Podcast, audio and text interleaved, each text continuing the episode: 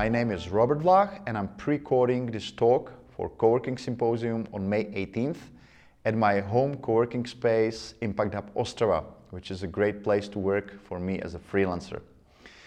I've been freelancing since 1998. Uh, I'm a business consultant specialized in supporting freelancers, independent professionals, and business owners. I wrote a book about freelancing titled The Freelance Way. Uh, it's about best business practices, tools, and strategies for freelancers.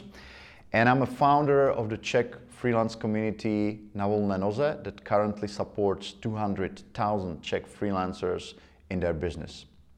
For our new project, Freelancing EU, we've been researching uh, resources for European freelancers in, in individual countries. And one of the major early takeaways from this research is that there are actually huge differences between them. In some countries, we were hardly able to find a single resource, a website or perhaps a small community supporting freelancers, while in others, there were dozens. So today, I would like to speak about signs of an advanced freelance economy and how these can be supported by co-working spaces. Uh, some of these characteristics are universal, some may be a bit more specific, but they often have something in common, and it is this broader picture I would like to speak about today. Also, when I mention freelancers here, I usually mean full-time independent professionals, i.e. individuals who operate on a free market, usually under their own name and with a publicly declared expertise, profession or trade. There are also many part-time freelancers in a broader gig economy, but these often freelance alongside their regular job or studies and so are less likely to work in a co-working space. So, what are the signs of an advanced freelance economy? I've already mentioned the first one, that there are many resources on freelance business available to all, like websites, online platforms, marketplaces, blogs, books, video blogs, events, conferences, organizations or associations, or freelance groups dedicated to support freelancing. What it means is that in such a freelance economy, there are actually many advanced professionals, freelancers, who actively share their business and professional know-how with others.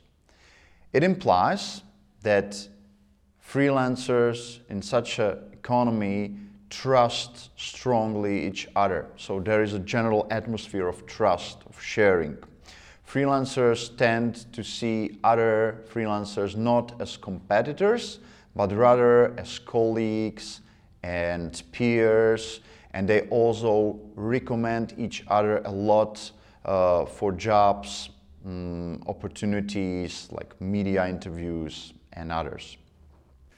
Connected freelancers who trust each other are also much more likely to take on big projects. Uh, so they are better at project management, at managing teamwork, and it makes them also more likely to have access to more lucrative jobs and opportunities. In this regard, they are considered to be equals to established agencies or companies.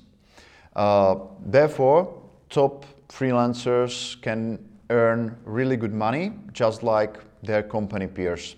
So they may, there may be a large scale of income in freelancing uh, with beginners earning only a little, but there is this social mobility that a professional can grow their freelance business and have a solid social standing as well as good income to support their livelihood and family.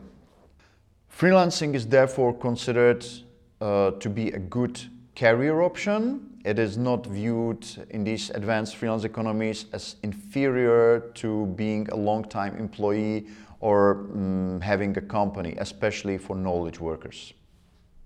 Freelancers in these advanced freelance economies uh, are more entrepreneurial than dependent, for example, on a single client. So they strive to have a well balanced portfolio of solid clients, uh, possibly in different industries or areas or fields. And they are thus less likely to work isolated from home and be totally dependent on a single client as a sort of misclassified employee. Freelancers are also more likely to be location independent, so they are crossing borders, they are looking into new areas where they can expand their freelance business, they are visiting conferences, uh, visiting groups uh, of other freelancers, their colleagues abroad, for example. Uh, not to mention digital nomads who see traveling as a sort of important or even vital part of their freelance business. There are also national, local, and uh, professional freelance groups dedicated to support freelancers specifically.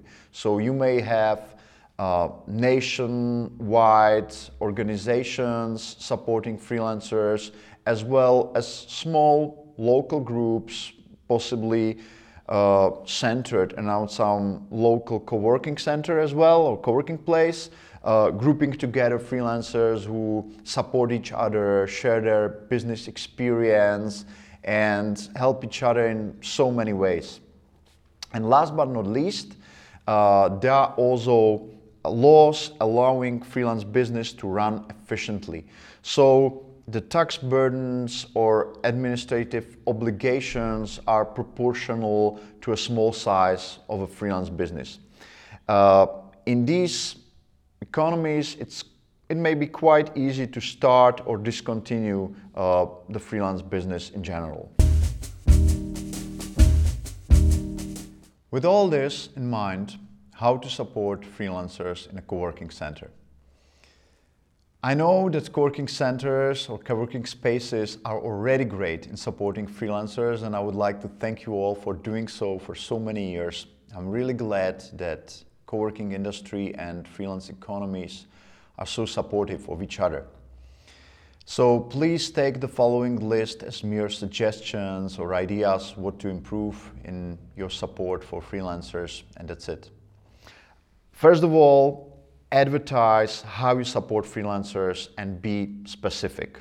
Also, try to organize events that are specifically meant for freelancers and advertised as such.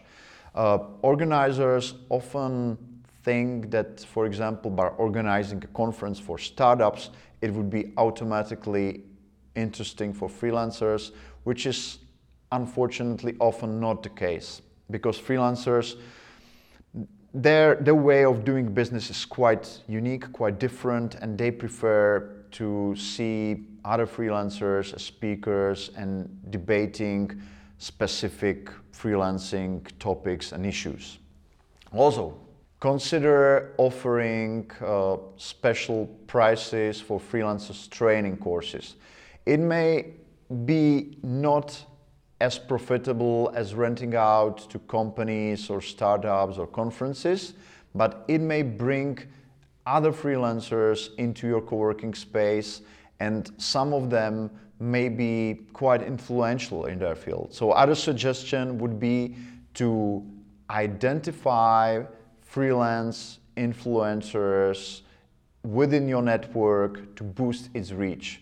Many of the people who are coming to your freelance events or networking events uh, may have substantial reach in their profession or in their field and they may be quite willing to help you uh, in promoting your case, your community to others.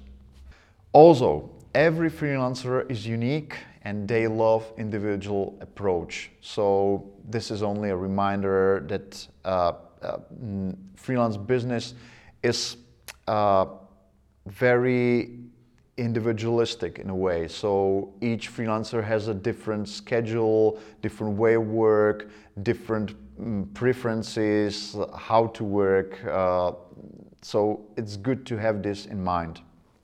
Many freelancers are creative, and as I've said, they prefer to share their business uh, or professional know how. So, to have a podcast room or a video room or perhaps a VR room uh, might also be a great amenity in order to support uh, creative freelancers or creative professionals in your community.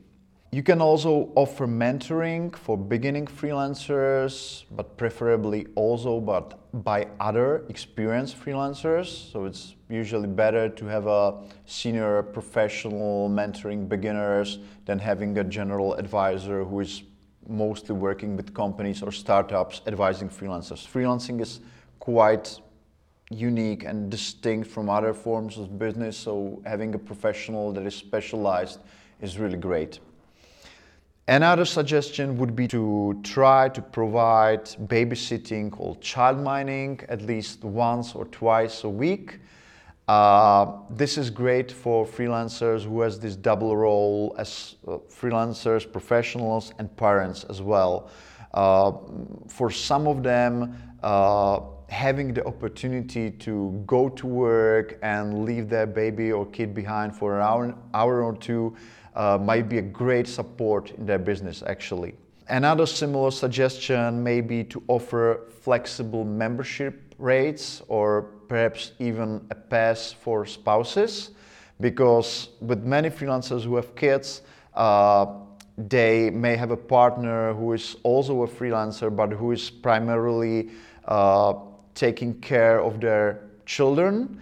And if this person is enabled to come to a co-working space once in a while, it may enhance your community and it may be a great help for the family as well. The same goes for flexible uh, membership uh, mm, options because some freelancers are regular, just like employees or like company owners. They work nine to five every day, almost uh, during the whole year. But others are more flexible in how they work. As I've said, they are crossing borders, they are moving from place to place. They may be one or two months uh, at your co-working place working and then away for six months. And it would be great if your membership uh, options would be inclusive for this kind of professional. Also, consider co-working passes for traveling freelancers and digital nomads. Uh, there are um, apps like Coverbooking or Croissant app uh, that allows these travelers to switch between uh, co-working spaces as they travel. And it is also great for enhancing your community with uh, new contacts, uh, new ideas, uh, enabling your members to build their network. So it's really useful. Uh, if you often host digital nomads, consider offering some rooms too. It may not be possible in most cases, but there are co-working that do so. For example, Sněmovní sedm in Prague offers six uh, beautiful flats alongside their membership rates. And uh, it's great for people, for digital nomads who come to the city for two or three days only and, uh, and can stay and work in the same place. And last but not least, uh, don't forget a rest, uh, resting area for an afternoon nap. Uh, many freelancers are actually uh, mm, trying to have a balanced uh, lifestyle uh, and having a place where they can rest, take a nap, or read for an hour or two in your co-working place is great and it would support their business as well. I would like to thank you for watching this talk and I'm looking forward to your questions uh, or comments after.